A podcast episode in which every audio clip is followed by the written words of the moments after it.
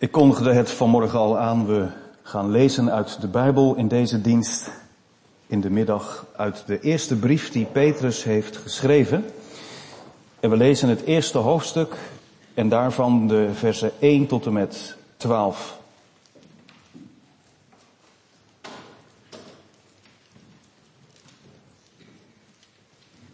...1 Petrus 1, vers 1 tot en met 12.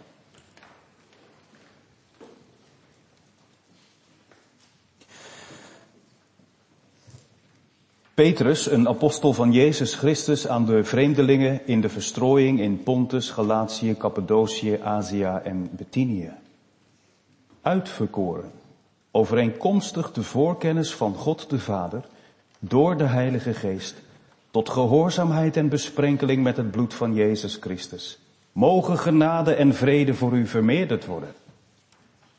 Geprezen zij de God en Vader van onze Heer Jezus Christus, die ons overeenkomstig zijn grote barmhartigheid opnieuw geboren deed worden tot een levende hoop door de opstanding van Jezus Christus uit de doden.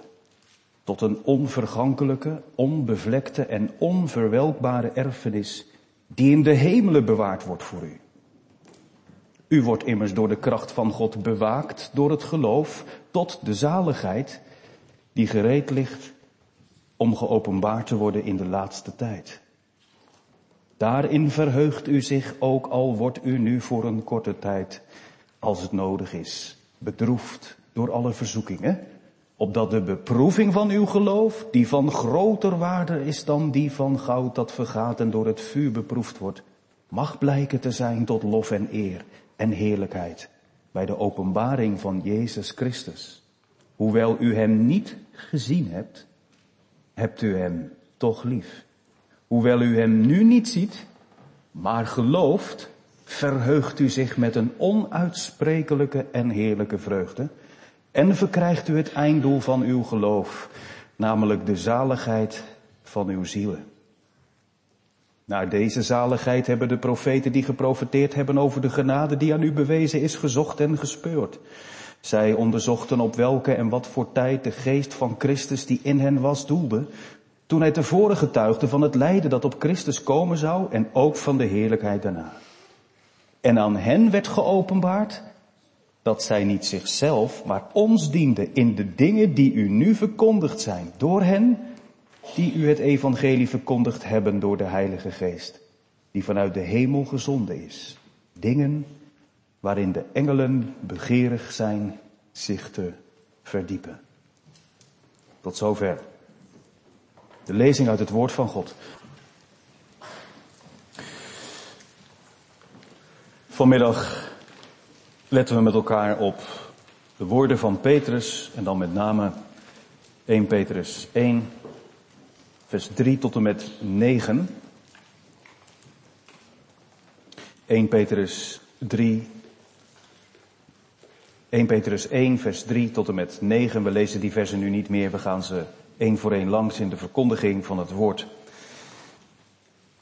Het thema voor de preek is Pasen toont ons Gods grote barmhartigheid. Pasen toont ons Gods grote barmhartigheid. En we letten op drie dingen. Eén, hoop door de opstanding van Jezus Christus. Dan letten we op vers 3 en 4. Ten tweede letten we op geloof door de kracht van God, vers 5 tot en met 7. En tenslotte op vreugde door de liefde tot Jezus, vers 8 en 9. Pasen toont ons Gods grote barmhartigheid. Hoop door de opstanding van Jezus Christus. Geloof door de kracht van God. En vreugde door de liefde tot Jezus. Geliefde gemeente, jong en oud, Petrus.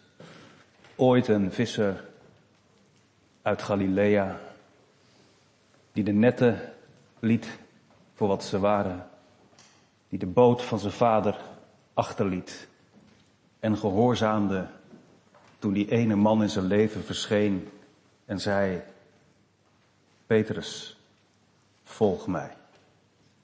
Dat is een hele weg geweest. Een weg die Petrus ook iets anders had bedacht van tevoren dan dat die weg zou gaan. Het heeft hem veel gekost, bloed, zweet en tranen, maar het heeft hem te lange leste, door Gods genade, ook geleerd waar het nou echt om gaat. Toen hij begreep dat Goede Vrijdag echt een goede dag was, dat Jezus sterren van het kruis op Golgotha overwinning was, toen heeft hij kort na de opstanding beseft. Vader van onze Heer Jezus Christus, u bent alle lof waard. Want doordat uw zoon stierf en opstond, is er hoop. Niet alleen voor mij, maar ook voor al die mensen die het nog nooit hebben gehoord. Hoop ook voor mensen die het voor het eerst hoorden en net als Petrus zijn gaan volgen en er ook achter kwamen dat het leven achter Jezus aan, het leven door het geloof in de kracht van God gepaard gaat met strijd, verzoeking en beproeving. Lang nadat de Heer Jezus naar de hemel is gevaren en gegaan, heeft Petrus de pen genomen en heeft hij geschreven aan verschillende gemeentes, toen in Klein-Azië, het huidige Turkije. Hij heeft gehoord dat daar mensen die zomaar eerst als heiden leefden, door het evangelie overstag zijn gegaan. Hij heeft gehoord hoe ze vol liefde, de periode van de eerste liefde noemen wij dat dan wel, hè, vol vuur zijn gaan staan in die maatschappij. Totdat de offers die gebracht moesten worden wel erg zwaar bleken. En ze dachten, hoe kan dat nu? Hoe kan het nu dat als wij die verrassende ommekeer in ons leven hebben meegemaakt, hoe kan het nu, nu we de goede keus hebben gemaakt, dat we Jezus zijn gaan volgen? En dat we weten, we zijn opnieuw geboren, het leven niet alleen maar glimt. En hoe kan het dat als wij dit wel zo ervaren, hè, dat het goed is om Jezus te volgen, dat er zoveel mensen hoofdschuddend naar ons kijken en, de, en denken, zijn jullie gek geworden? Waarom zo ineens anders? Hij schrijft ze aan als vreemdelingen. Hè? Dat is de ontdekking die je doet. Toch? Als je ogen voor het eerst echt open gaan voor wie je zelf bent, voor wie God de Vader is, God de Geest en God de Zoon, en je kijkt dan opnieuw naar deze wereld, naar je lichaam, naar je gezin, naar de werkelijkheid. Dat is wedergeboorte. Dan gaan je ogen open. Ik ben hier niet thuis. Ik zal hier nooit helemaal meer thuis kunnen zijn. Ik ben namelijk niet geschapen voor deze oude aarde om te eindigen in het graf. Als ik wedergeboren ben, dan gaan mijn ogen daarvoor open. Dit is een voorportaal. Dit is een voorbereiding op een toekomst waarin niemand, maar dan ook niemand meer zal lijden. Waar Gods eer heerlijk zal schitteren. En waar de vreugde alles en iedereen zal doortrekken. Daar wil Petrus die mensen in bemoedigen. Als andere mensen jullie vreemd vinden, is dat geen verkeerd teken. Dat bewijst alleen maar dat er verschil gekomen is. En dat verschil, dat komt door God. En dan gaat hij zijn lezers voor, beginnend vanaf vers 3, in een lofzang. Geprezen zij de God en Vader van onze Heer Jezus Christus, die ons overeenkomstig zijn grote barmhartigheid opnieuw geboren deed worden tot een levende hoop door de opstanding van Jezus Christus uit de dood. Geliefde gemeente, ik weet niet, nou dat weet ik wel van sommigen heel concreet, maar ik weet niet van u allen of u op dit moment in verzoeking verkeert. Als je weet, hè, van beproeving, dat je leven schip op de golven danst, dat je, dat je zingt, oh als ik toch niet had geloofd, hè, want dat is ook echt het enige wat ik nu heb. Wat ik voor ogen zie, dat lijkt zo anders als ik zo graag zou wensen. Dan is dit het beste medicijn. Teruggaan naar waar het is begonnen. Wie heeft het woord genomen in je leven? Wie maakte het verschil? Het was God de Vader. En dan niet zomaar God de Vader, punt, maar God de Vader van onze Heer Jezus Christus. Zul je niet vergeten als de duivel je confronteert met zonde uit het verleden. Of als hij je prikkelt en verzoekt om toch maar toe te geven in het contact met andere mensen, dat je je karakter weer laat gaan en en dat je zondigt. Vergeet het niet. Hier is het begonnen. God de Vader nam het woord in je leven als de Vader van onze Heer Jezus Christus. Hij gaf zijn zoon voor je, tot op het kruis. En Jezus zei, wie mij gezien heeft, heeft de Vader gezien. Dit deden wij beiden. En mijn geest helpt je om dat te blijven geloven. Dit deden wij als drie enige God. Om jou voor altijd uit de klauwen van de Satan te houden. Dit hebben wij gedaan. Nog voordat je bestond is het begonnen, maar nu in deze tijd nooit meer vergeten. Prijs God om wie Hij is. Het is Pasen geweest. God heeft zijn zoon opgewekt. En zo maakt God bekend dat Hij jouw redding volledig op Zijn naam heeft gezet. En de schuld heeft weggedaan. En de toekomst naar een hoopvolle zekerheid heeft geopend. Het trof mij dat ik in dat derde vers het woord barmhartigheid tegenkwam. Thema, hè? Pasen toont ons Gods barmhartigheid. Eerlijk gezegd verbind ik Pasen meestal met Gods almacht, toch? En met de macht van Jezus. Wie kan opstaan uit de dood? Niemand van ons. Dat je door de geweldige feiten rondom Pasen, de opstanding uit de dood en het beven van de aarde en het openbreken van de graven, toen Jezus stierf, onder de indruk raakte en zegt, Goh, Heere God, wat bent u groot. Wat Petrus zegt, de grootheid van God toont zich voor mij niet zomaar in zijn almacht, maar in zijn barmhartigheid als ik denk aan Pasen. Wij moeten zogezegd niet letten op de grote handen van God. Wij moeten niet verdrinken in het grote verstand van God. Maar Petrus zet de deur open naar het hart van God. Leren wij God niet juist zo het diepste kennen? Als we horen dat Hij zijn hart heeft opengezet. En we zien de ontferming en de bewogenheid.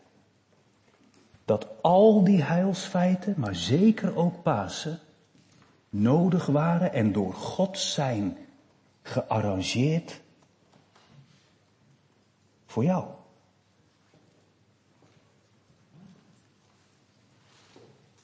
Dat er een moment is geweest dat niemand van ons bestond. Er nog niet één schepsel was geschapen. En God heeft gedacht aan jou. En hoewel u, ik en jij en al die gelovigen die voor ons leefden en met ons leven nu, hebben het er niet naar gemaakt. En toch zegt God, ik zorg ervoor dat ze allemaal thuiskomen. Het is Gods barmhartigheid geweest dat hij, toen hij op Golgotha zich keerde naar zijn zoon, aan ons heeft gedacht.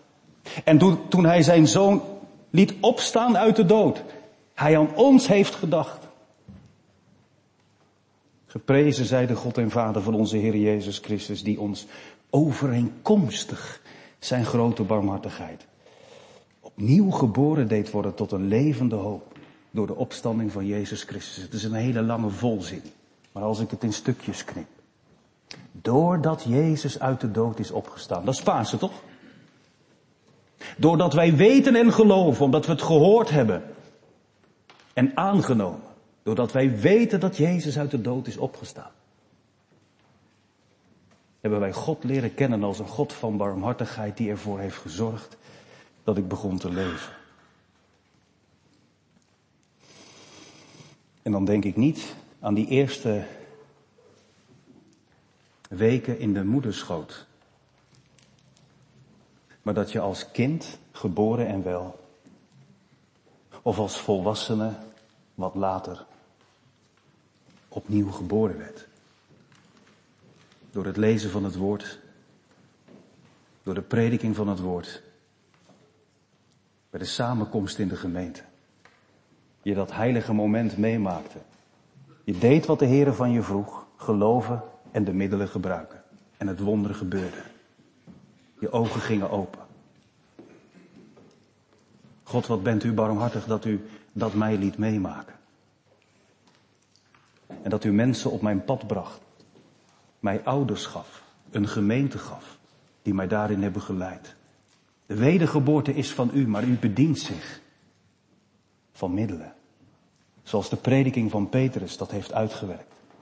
Zoals de prediking van de apostelen ervoor gezorgd heeft dat er altijd die christelijke gemeente is geweest. Tot en met de dag van vandaag is het doorgegaan.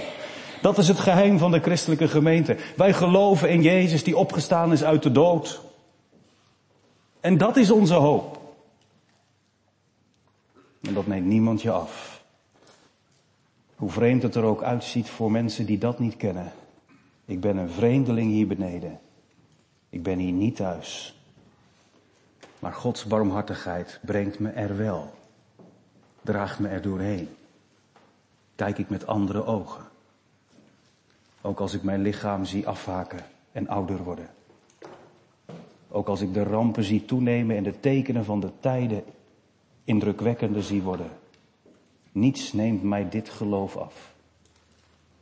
Ik heb een nieuwe blik. Ik heb een nieuw hart. Ja.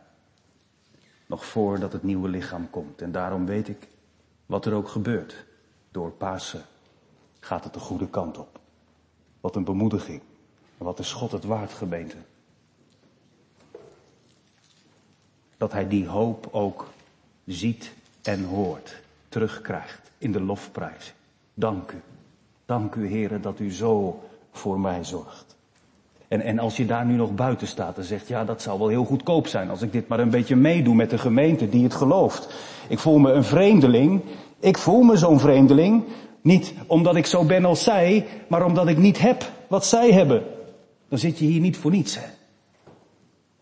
Van Jacobus hebben we geleerd dat God de wedergeboorte geeft door de verkondiging van het woord. Dit is één van de plekken bij uitstek waar mensen overstag gaan, omgekeerd worden. Door de kracht van de geest worden geveld. Gewoon maar door de eenvoudigheid van de prediking. Inzicht krijgen in wie ze zijn. Uitzicht krijgen op wie God is. En Jezus gaan zien door het geloof en zeggen, dit is mijn leven. Nu, voor eens en voor altijd. Hoop door de opstanding van Jezus Christus. En die hoop, die zit hier ook in vast. Namelijk in vers 4 wordt dat zo prachtig beschreven. Dat God zorgt voor een erfenis die in de hemelen bewaard wordt voor je.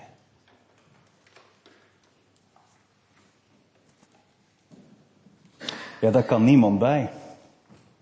Ik niet. Om er nog eens aan te gaan zitten schaven. Of eraan te gaan zitten twijfelen.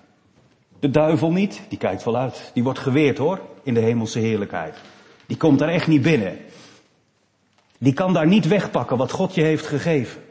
En zelf, als je er soms niet bij kunt en je het zegt het is me te hoog, zie je het dan eens als een bemoediging. Sommige mensen zeggen dat wel eens, ik ook hoor. Het is zo hoog. Ja. Ik kan er niet bij, gelukkig niet. Het ligt vast bij God. In de troon van God. Bij de Zoon van God. De Vader en de Zoon zijn boven. En daar wordt dat wat ik van God gekregen heb. Het eeuwige leven, de opstanding uit de dood, de kracht om door te gaan tijdens het volharden, dat ligt daar vast. En dat is mijn erfenis. Onvoorstelbaar. Mooi. En diep. In de brief die de apostel schrijft aan de Hebreeën heeft hij het over de dood van de testamentmaker. Laat zei iemand het nog tegen me. Heb je al een huisje geregeld voor na je emeritaat? Ik zeg, nou zeg, ik ben net veertig. Maar ja, het is wel wijs om vooruit te denken. Hè? Van Jacobus leerden we dat we dat op een goede manier wel mogen doen. Toen zeiden ze, oh, jouw ouders hebben nog wel een appartementje. Dan kunnen ze je misschien wel nalaten, als je broer het goed vindt. En toen schoot het ineens door mijn hoofd. Ik denk, dan moet ik wel eerst mijn ouders voor verliezen. Nou, laat het huis maar zitten dan. Natuurlijk gaat het een keer gebeuren. En toen dacht ik aan die woorden uit de Hebreeënbrief. Iemand die een testament op laat stellen, moet wel eerst sterven voordat degenen die recht hebben op dat testament er ook gebruik van mogen maken. Nou, Jezus als de testamentmaker heeft opgeschreven. En dat ga je geloven als je ogen daarvoor open gaan, als je opnieuw geboren wordt. Daar staat mijn naam in. Dat is het testament van Jezus. Die zegt, Vader, nu ik gestorven ben, deel het maar uit. Vergeving van zonde. Eeuwig leven. En nu Jezus opgestaan is uit de dood, mag ik weten, mijn erfenis houdt hij in de gaten. Petrus, ja, die heeft echt gedacht, denk ik. Ik heb het verknoeid. Er is daar een streep doorheen gegaan. Toen hij stond te huilen, toen hij Jezus had verlogend. Maar hij heeft geleerd, nee, Petrus. Hoe erg het ook is wat je doet, hè? Ook als je toegeeft aan de verzoeking. Ook als je zondigt na ontvangen genade. Maar toch, het ligt vast in de hemel. Daar ligt mijn erfenis. Daarom is iedere christen die sterft schatrijk. Daarom is iedere christen die leeft voordat hij sterft schatrijk. Mag ik u daarmee bemoedigen? Kijk niet te veel alleen maar om je heen. Kijk niet te veel in jezelf. En als je dat allebei noodgedwongen soms wel doet, dan meteen omhoog je hoofd. Hier beneden is het niet. Nee. Maar dat wat boven klaar ligt, dat komt.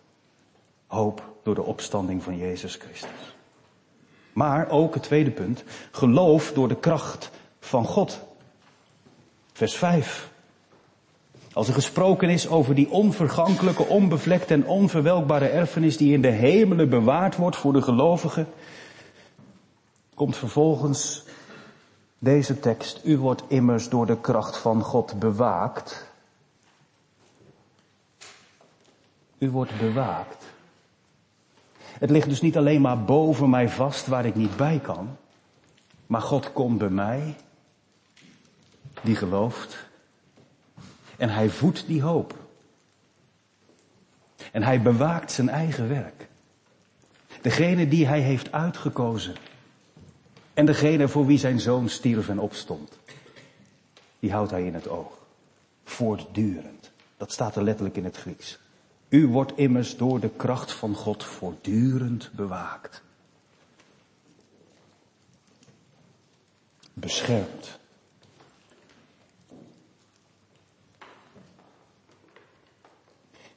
Dat zie je in de omgang tussen God en zijn volk Israël.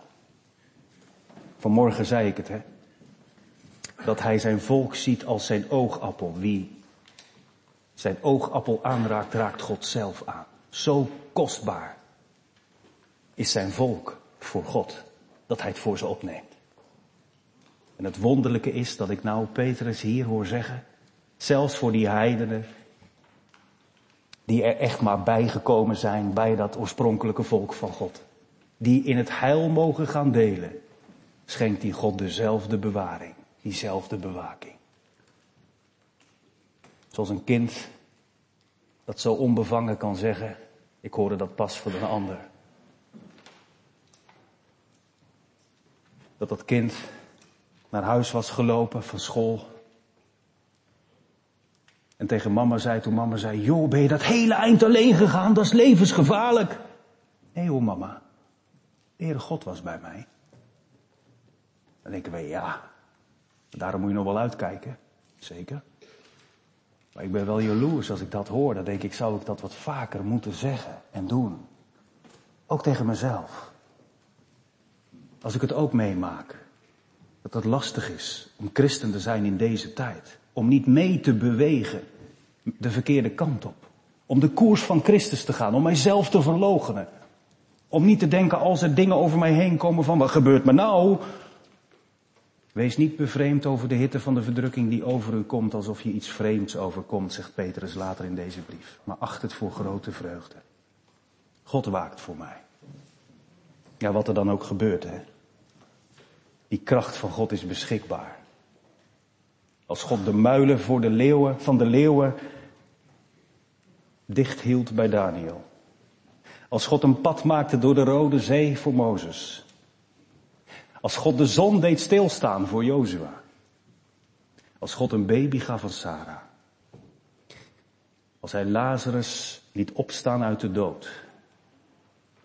En door zijn grote genade Petrus gebruikt in zijn koninkrijk. Zou hij mij dan niet aankunnen en bewaken. En mijn vijand van mij houden.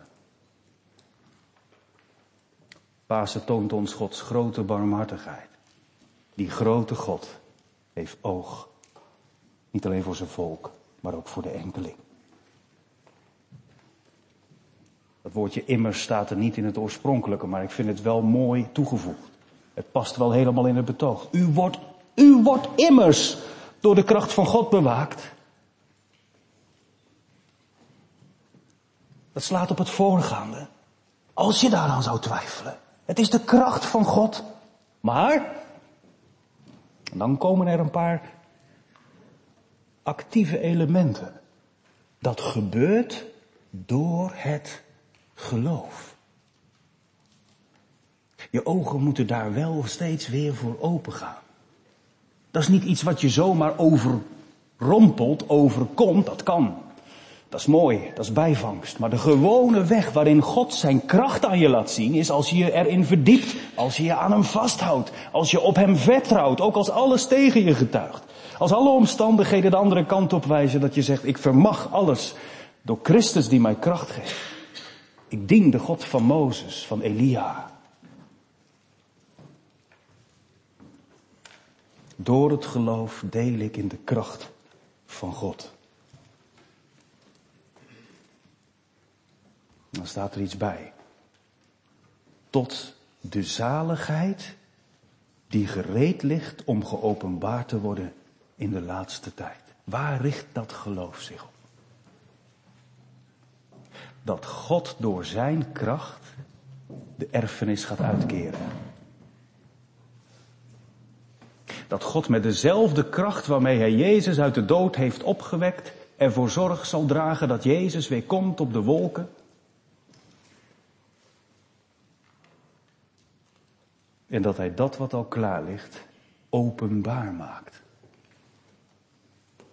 Dan zie je de achterkant van het borduurwerk. Of moet ik zeggen, de voorkant. Soms kijk je omhoog. Al die draadjes, al die touwtjes. Ik kan er geen touw meer aan vastknopen. Maar er komt een moment dat Jezus op de aarde komt en je voor hem staat als gelovige. En dat je weet, dit is het moment. Nu begrijp ik het. Daarom was dat nodig, wat ik toen niet begreep. Dat is mijn geloof. Geloof tot de zaligheid. Dat wil dus niet zeggen, zoals het heel vaak blijft steken bij kerkmensen. Het allerbelangrijkste is dat we moeten leren geloven, geloven tot de zaligheid. Dat betekent je moet leren geloven totdat je wedergeboren bent. En dan is het klaar. Als je maar bekeerd bent. Maar de Bijbel leert ons dat dat eerste moment van bekering, dat eerste moment van wedergeboorte, een wereld doet opengaan naar zoveel meer nog dan dat. Dat het eeuwige leven veel breder is dan alleen de vergeving van de zonde en het niet hoeven gaan naar de hel.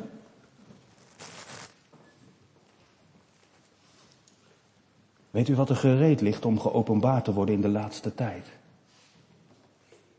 Daar mag ik als gelovige me op richten. Dat Jezus recht komt doen. En dat Hij alles meebrengt wat nodig is. Om op die nieuwe aarde te ontdekken. Hiervoor werd ik geboren. Hiervoor heeft God mij verkoren. Dat is ook een hele persoonlijke zaak, hè? Ik kan daar nu niet te diep op ingaan, maar Vergis u niet, de verscheidenheid die God ons hier al geeft qua karakters, qua gaven, die zal er daar ook zijn. En ik heb al vaker gezegd, het leven wat we hier hebben geleefd komt daar op een of andere manier ook terug. Dan zal iedere gelovige ook persoonlijk mogen aanvaarden en zien Dat oude leven is verbonden met het nieuwe leven hier. Het, het verkeerde is voorbij gegaan. Maar ook de beproevingen komen allemaal in een ander licht te staan. Nu ben ik tot mijn bestemming gekomen. Hiervoor heb ik de woestijnreis op mijn manier doorgemaakt. En daarom ben ik nu op deze plaats in het beloofde land. Door het geloof dat zich richt op mijn redding. Die begint bij de wedergeboorte en eindigt met een nieuw lichaam. Een nieuwe persoonlijkheid. Nieuwe gaven. Zodat ik zonder zonde mijn bestemming mag volbrengen. Zonder eind. Geloof door de kracht van God richt zich dus op de erfenis. Richt zich op wat er komt. En houdt het ook vol als er onder dat heerlijke perspectief nog steeds de momenten zijn van Mara, van bitterheid, van eenzaamheid, van onverhoorde gebeden, van die duivel die toch door God een bepaalde bandbreedte heeft gekregen om je te kunnen verzoeken. Hoor maar. Daarin, in die laatste tijd, die komt. De laatste dag van deze oude aarde verheug ik mij. Ook als ik voor een korte tijd, als het nodig is, bedroefd door allerlei verzoekingen, moet leven. Zo kom je er doorheen. En nou weet ik, ik hoef maar even rond te kijken. En dan is het niet zo moeilijk om het toe te passen. Dat doe ik natuurlijk niet met naam en toenaam, maar u weet heel goed dat het over u gaat, toch? Dat je denkt, een kleine tijd, het duurt al zo lang. Petrus bedoelt te zeggen, in het licht van de eeuwigheid is hoe heftig de verzoekingen ook kunnen zijn en hoe zwaar ik er ook door moet. In het licht van de eeuwigheid is het hier in mijn leven op de oude aarde slechts een korte tijd. En dat bedoelt hij als bemoediging. Houd vol. Zoals Jezus Christus later de gemeente zal bemoedigen bij monden van Johannes. Het is een verdrukking van tien dagen. Dat wil zeggen, dat is een lange tijd, maar er is een einddatum. Ook neem je dat mee als je soms denkt, ik kom er niet meer uit. Ik haal het niet. Kijk omhoog. Bij hem ligt het vast. En als je beneden om je heen kijkt en je voelt de pijn in je lichaam, je weet van het verleden waarin je zo, zo tekort is gedaan. En je weet van de aanvallen van de duivel. Houd moed. Het beste komt nog. Verheug je in wat komt. Maar ook buig voor Gods weg. Dat zeg ik in alle bescheidenheid. En ook zeg ik dat niet als uw leraar, maar als medeleerling. Om dan als God het kwade toelaat en je er niet om vroeg, moet leren te vertrouwen op Hem, dan ook te gehoorzamen. Als het nodig is. Ik denk soms op momenten dat ik dit meemaak. Is het nou nodig, heren? Dan moet je echt buigen, hè? En ervaren, heren, als u het nodig vindt. En ik krijg er misschien niet altijd zichtbaar een plaatje bij. Waarom? Leer mij dan vertrouwen. Dat u mij beproeft om mij sterker te maken. En geloven door de kracht van God is dus ook, als je je vernedert onder zijn krachtige hand, beseffen, geloven is gehoorzamen. Het kruis opnemen de doornen in je vlees niet eruit wippen, maar laten zitten. En leren mijn genade is u genoeg. En geloven, heren, als u dit aan mij geeft, dan is dat blijkbaar nodig om de eindstreep te halen. Het voelt als ballast, maar God wil het gebruiken om je in beweging te houden, om een vreemdeling te laten zijn. Geloof door de kracht van God. Ja. Want wat is het doel van die beproeving, vers 7? Het is zoals bij goud dat in het hete vuur geworpen wordt. Ja, dat is trouwens, hoe noem je dat, pleonasme? Dubbelop, heet vuur. Nou, je hebt trouwens ook koud vuur. In ieder geval begrijpt u me goed. Het vuur zorgt ervoor dat als het goud in het vuur komt, de troep eruit komt. En dan moet dat zo opgewarmd worden dat de droesem, de viezigheid van het oude goud eruit gaat en dat het weer puur goud wordt. Nou, met goud kunnen we nog zeggen dat vergaat. Dat is er een keer niet meer. Dat is stoffelijk. Hoeveel te meer de gelovigen. Hoe kostbaar is een gelovige voor God. Hij gebruikt dat vuur van de beproeving dus ook om ervoor te zorgen dat de troep weggaat. Dat het vuil verdwijnt. En dat je steeds meer tot je bestemming komt. Ik heb bij Jacobus dat voorbeeld al een keer eerder gebruikt, maar dat is toch wel heel mooi.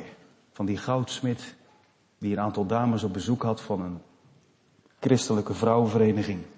En liet zien hoe dat nou ging. En hij wierp oude gouden sieraden in zo'n pan. En die werd verhit. En langzaam maar zeker kwam het vieze boven. En met een soort zeef haalde hij dat eraf. En een van die vrouwen die, die zag dat proces en die zei, hoe weet u nu dat het vuur heet genoeg is? Hoe weet u nu dat het proces voldoende is? Dat het goud weer echt puur goud is? En toen zei hij, daar heb ik zo mijn techniek voor. Maar mijn oude vader had daar zijn eigen manier voor. Die leerde mij dat al als jongetje. Wil je weten wanneer het puur goud is?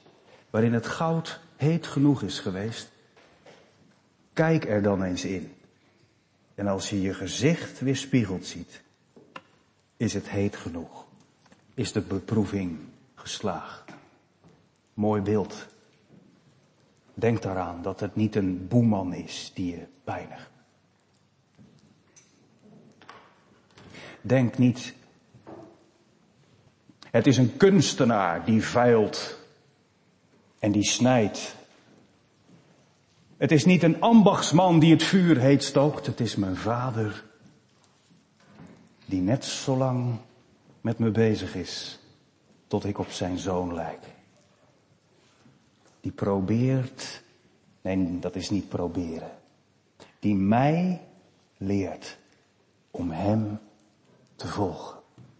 En dan tot slot, vreugde, vreugde door de liefde tot Jezus. Ja. Wat moet dat zijn, hè? Als het straks komt tot de openbaring van Jezus Christus, waar vers 7 in eindigt. Als die lof en die eer en die heerlijkheid gaat schitteren als Jezus op de aarde komt en ik sta daar voor hem. Petrus beseft ook wel dat hij een streepje voor heeft, of in ieder geval een voorrecht heeft bij degene aan wie hij schrijft, want hij heeft Jezus met eigen ogen gezien. En hij weet de mensen aan wie ik schrijf, die hebben het van horen zeggen. En hij herinnert ze zich, hen eraan. Luister eens. U die wedergeboren bent tot een levende hoop. U die door de opstanding van Jezus Christus zeker weet dat je de eindstreep haalt. Ik weet het wel. Jullie hebben hem nu nog niet gezien. En nu houd je al zoveel van hem. Dat raakte mij. En ik denk dat dat iedereen raakt die van de Heer Jezus houdt. Dat je dit zo even leest. Ja, dat had ik nog nooit zo gezien. Hoe kan ik zoveel liefde voelen voor hem die ik nog nooit heb gezien? Omdat ik het van horen zeggen heb en omdat het getuigenis van de Heilige Geest dat geeft in mijn hart. Heren, u weet alle dingen. U weet dat ik u lief heb. En dat je tijdens het heilige avondmaal die liefde proeft. Dat je daarvan zingt met elkaar en dat je hart daar vol van is en dat je op bezoek bij elkaar daar soms zulke mooie dingen van kan delen. Dat God in je leven kwam met Jezus. En dat je zegt, Hij is mij alles. Ja, daarom lees ik graag symbolisch het, het hooglied, gericht op Jezus. Mijn allerliefste. Maar ik heb hem nog nooit gezien. En toch hebben jullie hem al zo lief, zegt Petrus. Maar, hoewel jullie hem nu niet zien, hè, maar hem liefhebbend geloven, verheug je je toch al met een onuitsprekelijke en heerlijke vreugde. Wat moet dat dan niet zijn als je het einddoel, vers 9, het einddoel van het geloof bereikt en de totale redding van je ziel ontvangt? Wat een bemoediging. Als je door de beproevingen heen moet, als christen zijn een strijd is. Als de vreugde, vreugde is door de tranen heen. Het einddoel is in zicht. Vreemdelingen, God kende jullie. Heeft jullie uitverkoren. Heeft jullie besprenkeld met het bloed van Jezus is een verbond met jullie aangegaan. Hij draagt je er doorheen. En hoewel je je verlosser nog nooit hebt gezien, maar wel van hele harte in hem gelooft. En zo de vreugde vasthoudt in de beproevingen. Weet er komt die dag dat de beproeving voorbij is. Dan is het vuur voorbij. De verdrukking. Houd in gedachten. Zo mag je vers 9 ook vertalen dat je al bezig bent te verkrijgen. Dat je al bezig bent te verkrijgen wat je helemaal krijgt uitgekeerd. Als je het eeuwige leven ingaat en de wederopstanding van je lichaam meemaakt en uit je graf opstaat en hem ziet.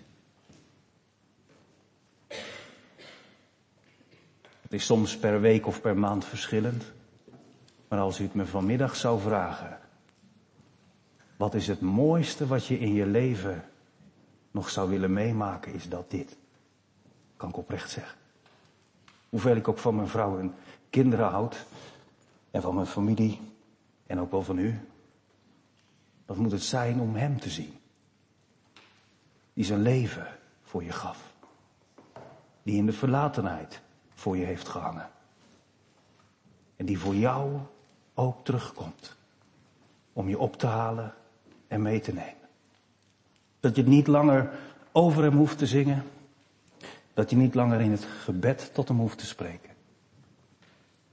Maar dat je het, terwijl die naar je kijkt.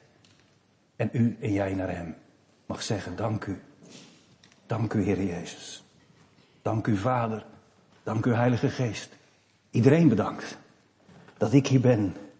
Dat is genade. En nu ik u toch zie, Heer Jezus, ik heb van u gehouden. Maar nooit zoveel als nu. Pasen toont ons Gods grote barmhartigheid. Waarom kan ik blij zijn in de verzoeking? Omdat Vader mij brengt op de plaats van mijn bestemming. Hoe kan ik zeker zijn van mijn redding? Jezus is opgestaan uit de dood barmhartigheid van God zal ervoor zorgen dat ik het oog op Jezus gericht houd. Dat is mijn vreugde altijd geweest. Amen. We gaan met elkaar zingen uit Psalm 116. En daarvan het eerste, het vijfde en het zevende vers. God heb ik lief want die getrouwe Heer hoort mijn stem, mijn smekingen, mijn klagen. En ook het vijfde. Gij hebt, o Heer, in het dodelijkst tijdsgewricht mijn ziel gered, mijn tranen willen drogen, mijn voet geschraagd, die zal ik voor Gods ogen. Steeds wandelen, echt waar, in het vrolijk levenslicht. En ook het zevende, wat zal ik met Gods gunsten overladen, die trouwe Heer voor zijn genade gelden. Ik zal bij de kelk des heils zijn naam vermelden en roepen hem met blijde erkentenis aan.